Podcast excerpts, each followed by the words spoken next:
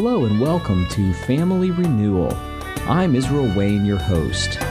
We hope you'll stay with us for the next 30 minutes as we take a look at faith, family, and culture, all through the lenses of a biblical worldview. This program is a production of the Ultimate Homeschool Radio Network. Hi, welcome to another edition of the Family Renewal Podcast. I'm Israel Wayne, and we have Hal and Melanie Young here today to discuss an aspect of parenting that I've never covered on the podcast, and that is the challenges and delights of raising tweeners. And the tweener years, I think, are kind of being expanded a little bit for sociologists and psychologists because a lot of children are being pressured into maturity much faster these days.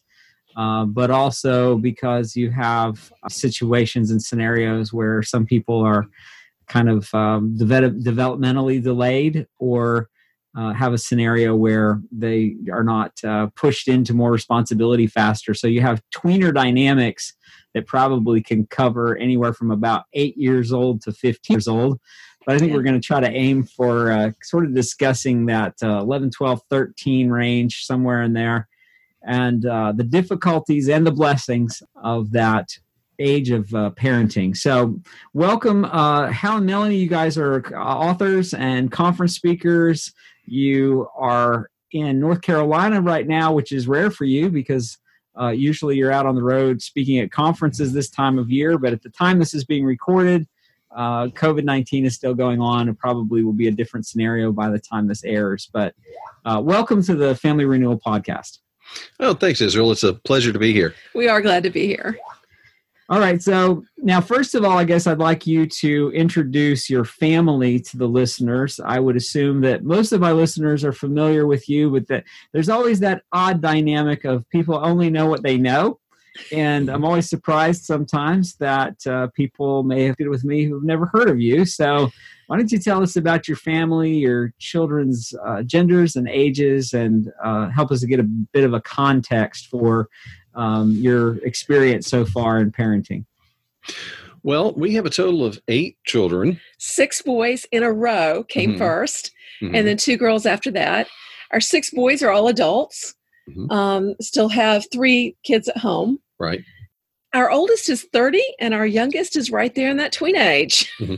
So we've been through this. Uh, we've been a few times around the track through through this age, and and feel like okay, we've we've gotten to test it, and no more theories. We we are experienced. That's right. So here's one question I want to throw at you. Uh, do you think it's different for teens and tweeners growing up in this age compared to when you guys were growing up at that age? Are there different challenges that they face, different cultural dynamics and scenarios, uh, or, or do you feel like it's it's pretty similar? Well, the biological things are similar because everybody has to go through that that transition from a little child to an adult and that first couple of years of puberty are when we get all the crazy hormones. We like to say they climb on a hormonal roller coaster, an emotional roller coaster, and invite you to join them. Right. Don't get on that ride. but all of that is normal. It mm-hmm. is happening earlier than ever before. Mm-hmm. It may be environmental issues, we're not sure. But some girls are going through it as early as eight, some boys as early as nine. But depending on the ethnic group and the environment, some as late as 15 or 16. And so it is happening earlier. There are more challenges. Some people are letting kids on social media in the tweens, which is a horrible idea. And that's creating causing the um, the social anxiety and the social awkwardness of the tweens to be even worse. Well, I think in a related thing, I mean, what we've seen with our older students, you know, and their experience once they got got out of the home and at college or working, is that behaviorally um, there's some arrested development out there mm-hmm. in the in the new generation, and feeling like uh, one psychologist I read said that 25 is the new 15. Now that's mm-hmm. a few years ahead of where we're talking about, but mm-hmm. his point was adolescence as a developmental stage seems to have have just exploded and lengthened out infinitely. And so some of the things that you're dealing with with your 10, 11, 12 year old may be something that lingers if you don't deal with it now. Yeah. And so the biological stuff happens on its own timetable, but the the parenting, the culture, the socialization and such, that can have a much longer reach if you're not careful. Okay, so you mentioned social media. You said you think it's it's not a good idea to have tweeners engaged in social media. Um, what have been some guidelines that you've set up for your family as far as introducing social media to your children? We like to wait until they're 15 or 16 so that they are, we like to have that time to prepare them to use it like a Christian before they leave home. Mhm. But the idea of doing it in the preteen years is terrible Oh, because no. the, the part of their brain that governs executive functions, like, is this a good idea, bad idea? Well, Um, attention, focus, judgment, um, judgment. common sense. I mean, that part. yeah, it, it- it literally unravels during this time. Right. and it reforms later into the adult version but you don't um you don't get ask a kid whose brain is mush to make decisions like they need to make on social media Yeah, and and uh, we like to look past the immediate horizon to say, okay, what's coming up? What's our long term goal? And realizing that it's just expected that an adult, that a young adult particularly, should be able to understand and be comfortable using social media. That is just part of. It's like being able to use the telephone in previous generations. So we want to have the opportunity to teach our our growing adults how to use this in a discerning, Christ honoring fashion while they're still at home and we can casually look over their shoulder and saying, you know, that could be misinterpreted. Let's talk about how you express that in a in a clearer fashion. You know, we can give them that training just like teaching them to drive. but they're not ready for it in the tween years They're not ready for it when they're 12 or 13, that's for sure. yeah the tween years have enough challenges without adding all that in yeah I find that a lot of young people in that age group, it's just expected of them that they will have a smartphone and they, you know, obviously are quite adept at spending their life on their smartphone. Uh, this kind of ties in a bit with social media, but what's what is your take on responsible use of cell phone slash smartphone? Is there a reason for a tweener to have a phone of any kind? Is there a, a benefit to them having a smartphone? What are your thoughts on that? in most No. cases no No, we, we long set a policy in our family that we would get kids a cell phone when they got their driver's license. You know, basically when they were when they had the independence to leave leave the house and go someplace and might need to get directions, might need to call for help, whatever. You know, prior to that, we had a a cell phone that rotated among the younger kids. So if they were on a It's field trip, somewhere that was yeah. the children's phone or whatever. But nowadays, pretty much the smartphone is sort of the platform of choice. If you're going to have a cell phone, you might as well have that. But it's not something, again, that we want to put in the hands of an 11 or 12 year old. That's Yeah. just not, it's not healthy for them developmentally. It's not. And and really during the preteen years, and I know it's hard. I've got one in that age, and all of her older siblings are engaged in social they're much older than she is. So they're engaged in social media, they're engaged in in various uses of the internet, and she wants to be there. So it's a constant battle. Mhm. But developmentally, they don't need it. They need limited screen time, screen time for productive things to produce, not as much screen time to consume. hmm So then, is there some sort of transitional phase or stage where you utilize screen time and maybe responsibility with screen time uh, as a preparation for them having greater access to social media and to smartphones and all that kind of thing? And if so, what, what does that look like?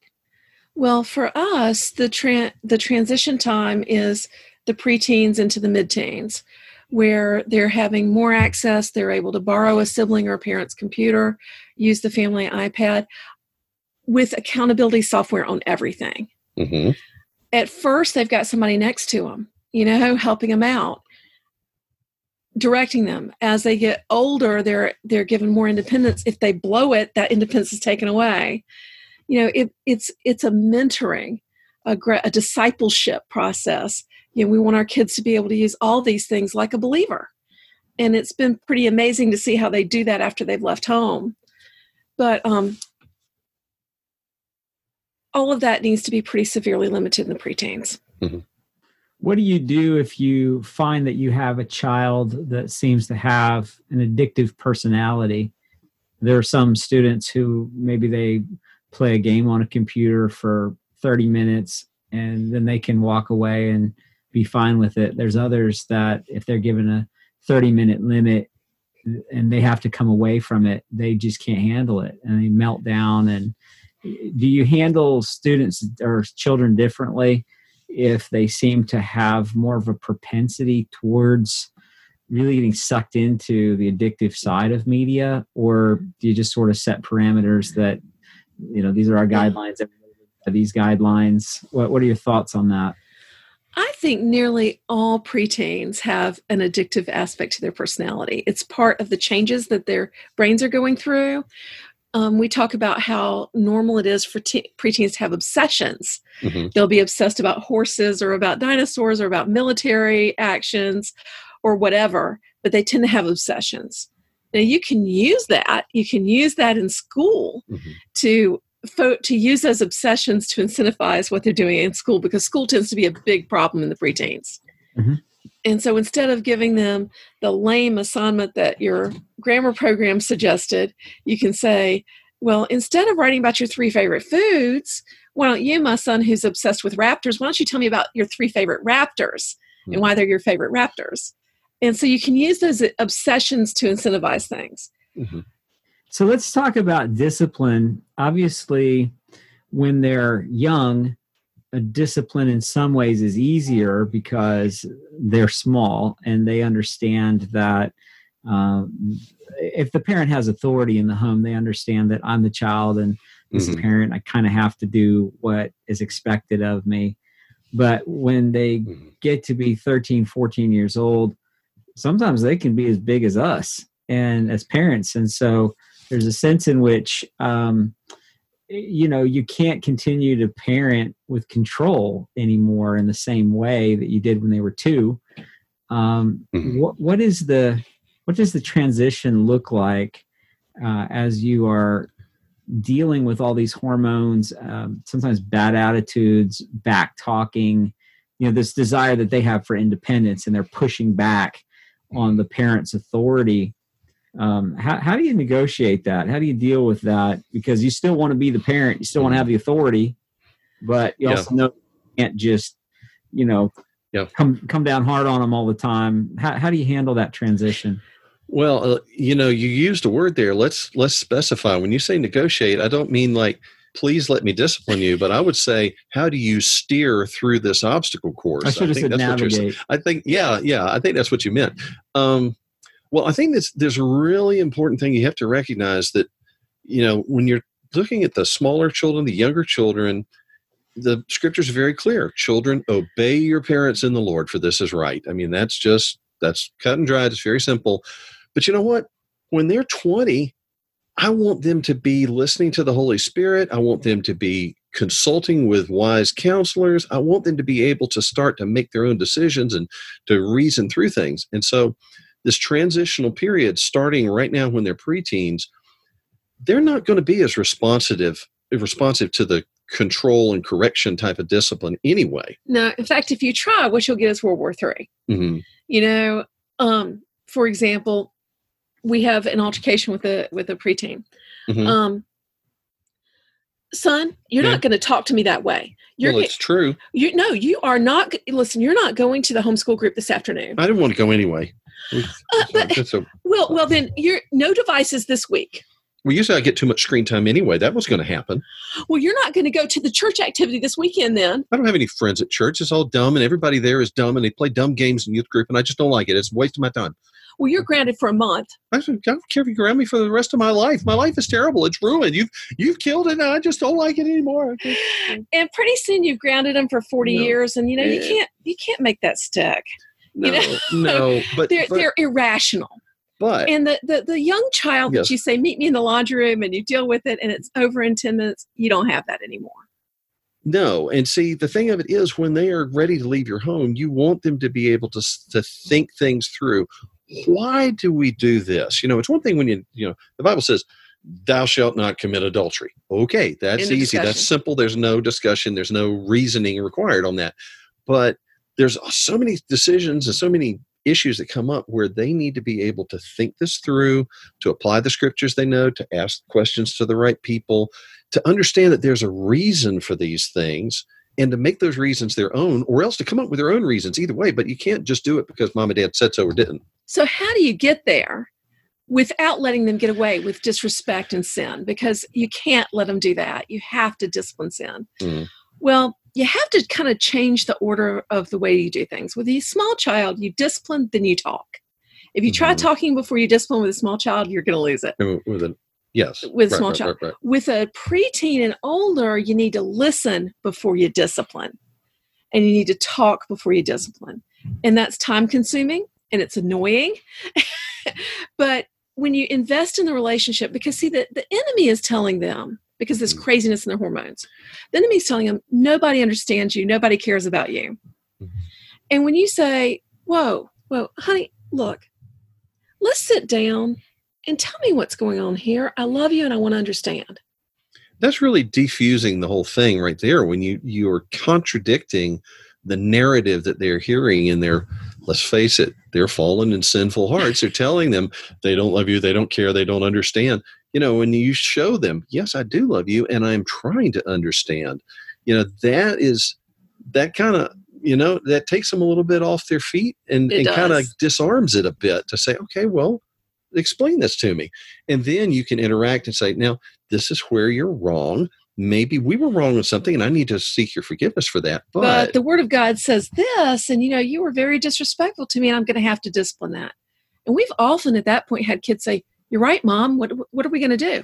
What? yeah, wow mind blown but that's yeah but they do because you are in the relationship first. and you are showing them that you're not just the big mean person who rules their lives but you, that you have you have a purpose in the decisions you make that there's reasons behind the rules that you've established and that you know what the best thing too is when you show that you are subject to god's rule just like you expect them to be Yeah. subject So that's a very long answer to your question. It's very yeah, it's a very thorough answer, and I appreciate that because I think every parent who has a young person in that demographic struggles with knowing how to navigate that. They they struggle with knowing how to approach those relationships, and so many times parents will stoop to the level of their teenager and sort of duke it out with them on their terms. It's And it's hard not to. It's hard not to. They, they they'll suck you into it, won't they? Yes. but th- that usually doesn't go well. Uh, now, you mentioned the hormones, and you mentioned that that's something that often plays a part in here, and that they are sometimes irrational. They don't necessarily know why they feel the way they do, but they have these strong feelings that are, you know, sometimes all over the map. But with that, uh, the changes that happen biologically in puberty, now all of a sudden there's a new sexual interest. There's a new interest in the the other gender they're trying to discover and and learn about their own bodies. What are some guidelines or some what's a template for us in terms of helping to establish patterns and principles of purity without you know resorting to some sort of you know weird um, um, puritanical i don't want to say that because I, I think that casts shade at the puritans i don't mean to do that i know what you're talking Yeah. about you know what I'm You know- saying? You know, some, some kind of uh, some kind of prudishness. That's that's a good place. Well, Well- you, you know, one of the things I think is really important is that the talk is Mhm. something that's really more like the conversation. It's something that you should have been talking about since they were little kids in the bathtub, you know? Mhm. Yeah, that you can't just wait till some magical age and then throw all this out there. That you start building relationship and talking about these things very early. In fact, Mhm. you've got to in our current culture because the average age of exposure to porn is now less than 11 and when we first started speaking about this um, you know we've written a book about sexuality for teenage guys when we first started speaking about this people would say oh my 16 year old has found some bad stuff online now it's seven to nine year olds and, you know, the way that it's structured now online, it's coming looking for you. You have to you don't have to actively. be a bad kid. it's not a matter of I have to sneak out and find it. It's a matter of I have to actively avoid it. And our And- kids are stumbling into things that they didn't intend to. and they're finding things in places we parents never dreamed. Right. You know, they're being exposed by their 10 year old neighbor, you hmm. know, by their eight year old cousin, and by a kid with a phone in his pocket at church. And so we need to very early express safety issues about sexuality with our kids. Mhm. You know, what people are not allowed to see and do and touch, and what they're not allowed to see and do and touch, and what to do if people do these things. Mhm. And we also need to be sharing everything we share about sexuality in biblical context. Mhm. That we need to be very frank with our preteens about sexuality. We they need their friends are watching perversions in video online. Well, we and live in a. and so Mm, we, we- need to we need to be very Yeah. frank with them Yeah. but always in the context of biblical sexuality that that god created this for marriage and it's a Mhm. good thing within marriage Right. and outside of marriage it's sin you know and Yeah. I, I think we if we keep bringing things back to the biblical context because I, I think where people have gotten in trouble with the prudishness is that they they try to make they try to say that all sexuality is bad and it's not well, they take a good thing and they try to make it off limits and and, and uh, bad in some respects, so that there's guilt attached to it. When really you need to say, no, let's give this the biblical balance and say this is a good thing within marriage within the guardrails that God's put around it. Okay, and and if we just keep bringing it back to that, I think Yes. that goes a long way. and any se- any sexuality outside of God's guardrails is sinful and bad and harmful. So, on a practical level, what are some resources that you found in terms of internet security, accountability software, filtering software, that kind of thing? Do you feel at liberty to mention specific Sure, uh, software programs or, or things that you found that are helpful? sure. We've used um, Covenant Eyes for many many years for our family. And it has gotten better and solved some of the problems it's had in the past. It's gotten better and better. It's now using an AI um, portion of the program that can even identify what's shown on the screen. Mhm. so it doesn't have to have any kind of description or something and that gets around a lot of the ways that people have tried to get around it Yeah. um, Yeah, and, and I think it's important to realize that these these programs are meant to be tools. They're not solutions. You know that if you've got filtering or blocking on there, there's ways around it. Things are going to leak out, and people are going to find a way to circumvent it. So, you know, you have to say, okay, this is to help me supervise what my young people are doing, and for us grown-ups to provide me with the accountability that I need. You know, that we all need and that's an important point too. I think that any of these programs, you need to make it something that's universal because guess what? Grown-ups get tempted as well as kids. And Yes. we can get into just as bad or sometimes worse problems than our kids can. So which we- can make it a lot harder to Mhm. do, to help your kids when they know that a parent is dealing with the same sin you're going to have a hard time keeping your kids out of trouble or if you're overwhelmed with your personal guilt and feel like I can't say anything to my kids because I've got the same problem. No, you go back to scripture. You always go back to say, you know what? The Bible tells us don't go in this direction. And we're all going to follow the biblical path here. Mom, dad, all the kids. That's Now, our one rule. talking about this israel we have a free resource pack about about teaching your kids about christian sexuality and if folks want to go to raisingrealmen.com slash christian sexuality um, it's a free resource pack that will direct them to several um, online accountability programs um, tips how to know if your child is is engaging in this stuff and hiding it from you Mhm. lots of helpful stuff there Excellent. Well, as we close here, why don't you tell people just about some of the resources that you've published? Uh, you, you have your own publishing company. Uh, what, Yeah. What's the name of your publishing company? It's Great Waters Press. and we have the, the book on uh, on tweens is called No Longer Little uh, Parenting Tweens with Grace and Hope. yes and that's really what we we need a lot of that um, resource that we mentioned for uh, on sexuality for teenage guys is a book called love honor and virtue yes. okay?